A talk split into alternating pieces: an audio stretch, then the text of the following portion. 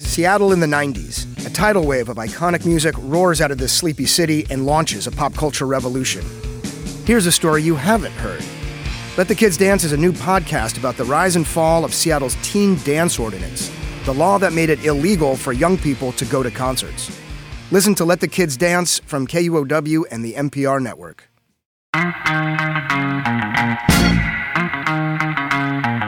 This is Sound and Vision from KEXP in Seattle. I'm Emily Fox. Coming up on the show today, we'll hear from some music workers who have had to leave the industry, some for good, because of the coronavirus. Right now, I'm living in Oregon and I'm working at a vineyard for the harvest season. That's coming up in five minutes. But first, let's check in on how local music venues are holding on seven months since they've been able to host a show. Steven Severin is co owner of Neumos in Seattle's Capitol Hill neighborhood. He's been rallying federal and state governments for aid and helping organize fundraisers to help keep venues alive. And he's been doing this for months now. It is too much. It is too much. I passed out at 4 p.m. yesterday. I was looking at my phone, scrolling, looking at social media was happening for us. And I woke up at, at 6.30 with a bunch of cats on me and uh, with my glasses still on and realized that I had just fallen asleep because I is, am exhausted. I have not worked this hard in way too long, and there's dozens of us, and none of us are getting paid for it. We're just doing this because we can't imagine a state without live venues.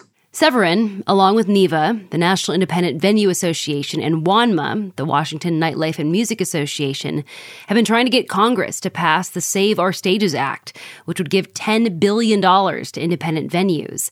That legislation is now stalled in Congress.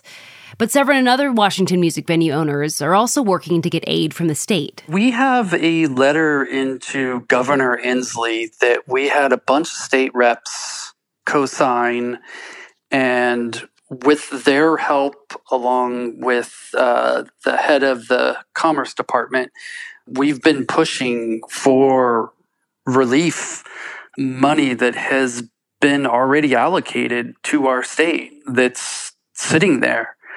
It's Corona relief funds, so it's whatever, you know, Governor Inslee deems as needing help and we have asked for $21 million to help us get through this. And, and that's still, I mean, that's still not going to do it. Like, we need pieces from everywhere to make this through because this isn't ending anytime soon.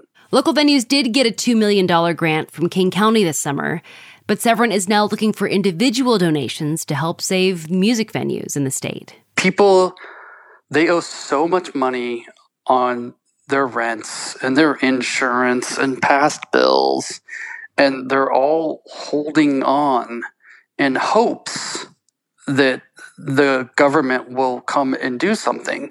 And i mean frankly that's the reason that we uh, launched keep music live this week to ask the people of washington to help out the Keep Music Live campaign is trying to raise $10 million in individual donations to help independent venues that are a thousand capacity or less. If we don't get some type of funding, and soon, I mean, the venues are going to go away and, and they're not coming back. NIVA put out a survey recently and reported that 90% of independent venues will have to close without federal aid. I mean, that's the, the, the misnomer is that people think like, oh, somebody else will come. I mean, so many of the buildings that we're in, they started as areas that, you know, like New Mo's was Mo's Rockin' Cafe originally, and that was Auto Row. It was cheap. Nobody wanted to do any kind of business there. And now it's an entertainment district, and 10th and Pike is known on the weekend as the busiest corner in the state of Washington. To help raise awareness, Severin and a few other venues in the area have put up massive signs across their venues. They look like those land use signs we're also familiar with in Seattle. You know, the ones we've seen in front of 100 year old craftsman homes or old diners that show an image and plan to build a boxy townhome or massive condo unit. But these signs are fake, at least for now. We did a campaign of these giant land use action signs that basically says if music goes away, condos will come here.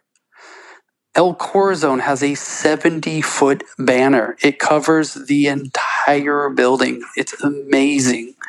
It's outside of Neumos and the tractor and the sunset and the central up in Bellingham with the wild buffalo. When I saw the actual picture, I've been working on this for months. When I saw the actual picture was when I realized that I could actually lose the venue it was the actual realization. It was such a gut punch to where I finally like realized because I'm so involved in working on it and I get caught in the details that this is real and what it would look like if there was a land use action sign up there.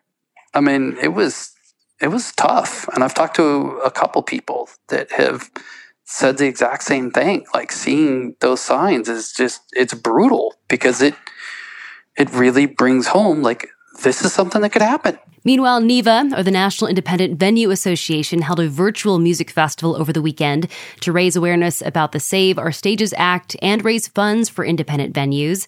Brittany Howard, Phoebe Bridgers, the Foo Fighters, and Dave Matthews were just some of the more than 30 artists that performed. You can check out those performances on NIVA's YouTube page and donate at saveourstages.com. You can also check out the efforts to save venues here in Washington state at keepmusiclivewa.com. This is Sound and Vision. So let's check in now on how music workers are faring amid the coronavirus. KEXP's Hans Anderson talked with three music workers who shifted industries during the pandemic. Let's start with the obvious. The picture of a musician that you see on TV or the movies is really, really different from what the reality is. That's Nate Omdahl, lead organizer for a local union called the Musicians Association of Seattle. He's also a double bass player. For example, um, I'm actually pretty good friends with Katy Perry's stage keyboardist. He works with her when she's touring. And when he doesn't, he's got his organ quartet and he plays at Joe's Pub on Thursday nights for a whopping 12 people. You know what I mean? So it really, being a professional musician for the folks that are doing it as a career, I've found it looks more like that. Now, both Katy Perry's tour and the Thursday night performances are canceled, putting strain on musicians who were almost exclusively reliant on gig work. A tour here, a wedding next weekend. Most of these events aren't coming back anytime soon. Because of this, Nate has started welding. He was feeling like COVID would only keep him from live performances for a few months, but the longer this has gone, the more I've thought about, well, what if they don't come back? I need to start looking for something else because I definitely don't want to be just sitting on my butt as often as I'm doing right now and want to be out there and being productive. Nate considers himself fortunate in some respects. His wife picked up more work and she's bringing in extra money. He's a part time W 2 worker at the Musicians Union, so he gets some regular income from that. COVID has shown him some of the inequity in gig work. It's laid bare the perils of being a contract worker fewer protections, paying out of pocket for work related expenses. He wanted something more sustainable. I mean, the music industry disappeared overnight. Once the shows started canceling, it was gone. So the temptation is for me personally to find something that was more that wasn't going to be able to be taken from me that quickly started to become a real concern. Now, Nate isn't the only one in the union in this position. One of the board members picked up a barista job. A long tenured percussionist at the Paramount is actively looking for work. Nate, through a friend, found work welding. And I've always been curious about it and like building things and crafty kind of person. And I, it just sort of was an opportunity that fell into my lap. But it was right when I was questioning all of this stuff.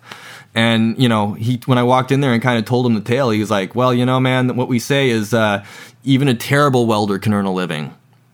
And that was just like the exact opposite of my entire professional life. Right now, I'm living in Oregon and I'm working at a vineyard for the harvest season. That's Alex Markey. I had always been kind of interested in wine, but just as a as a hobby or like as a as a personal interest. Uh, I never really thought I'd be working in this industry. Before COVID, Alex was a sound engineer who worked festivals, conferences, sports games, or any number of live events in Seattle.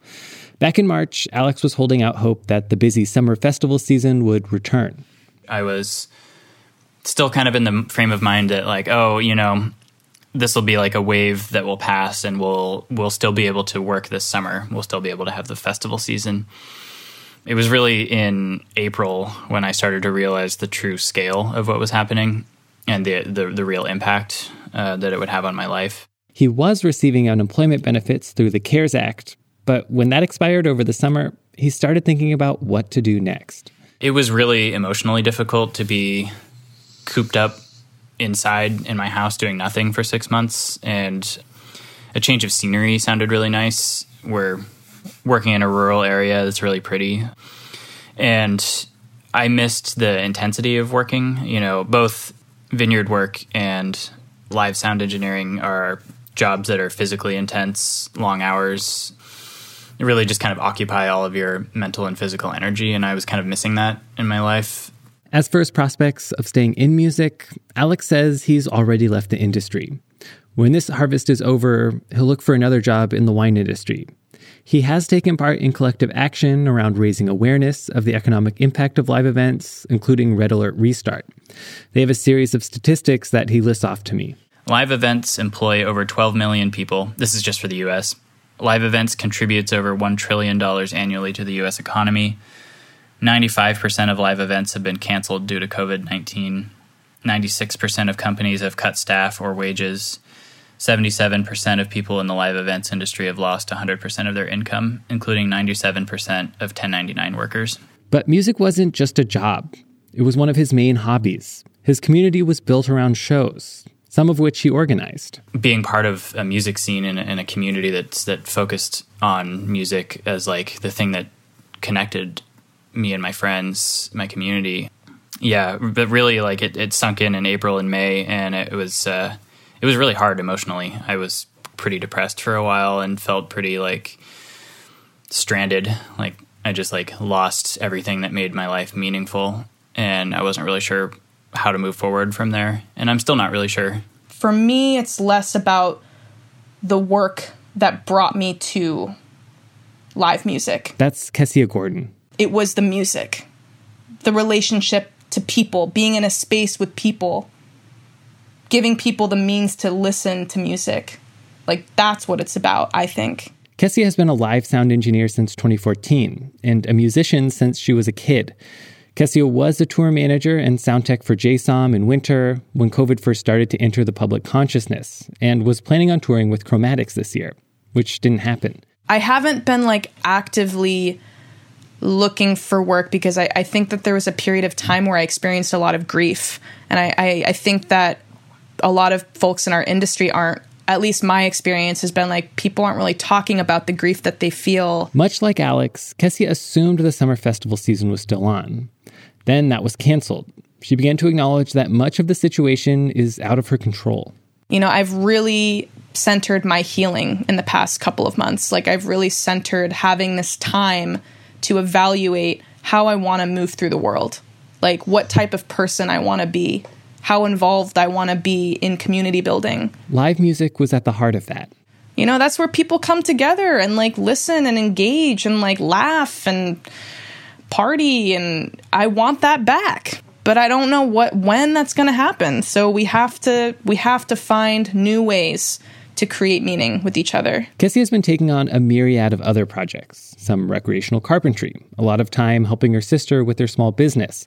She's also stressed that not only is this a pandemic, but an historic social justice movement, a movement that has raised questions for her about whether just reviving the music industry as it was and getting everyone back to work is the most pressing thing to be done. I think I'm resistant to like fight so much for the status quo of like working. I don't want to fight for the comfort of like working. Like I want to fight for what brings people together. What brings like laughter and like deep connection and like the visceral experience, which is like again why I got into music. Jeff Bezos didn't make his billions as a tour manager. Warren Buffett didn't get rich throwing parties in warehouses. But the people who do these things are looking for ways to both survive and connect with their communities amid the pandemic. Nate Omdahl, as a leader at the Musicians Union, sees this as a time to implement long term changes that he's been working towards for years. Things like all electronic ticketing and paying musicians up front.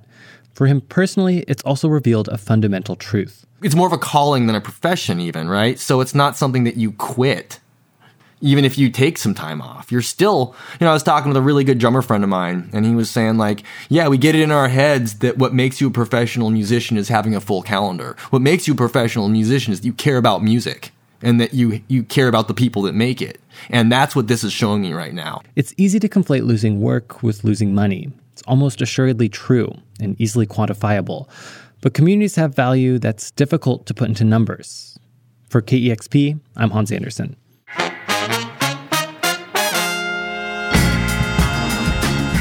That was Sound and Vision. Before we go, please take a moment to subscribe, rate, and review this podcast. And like independent venues and independent musicians are looking for support right now, it's also time to remind you that KEXP is an independent radio station, meaning listener support makes up the majority of our funding here at the station. Please consider giving a one-time $20 donation to help support this podcast at kexp.org slash sound. Most of all, thanks for listening.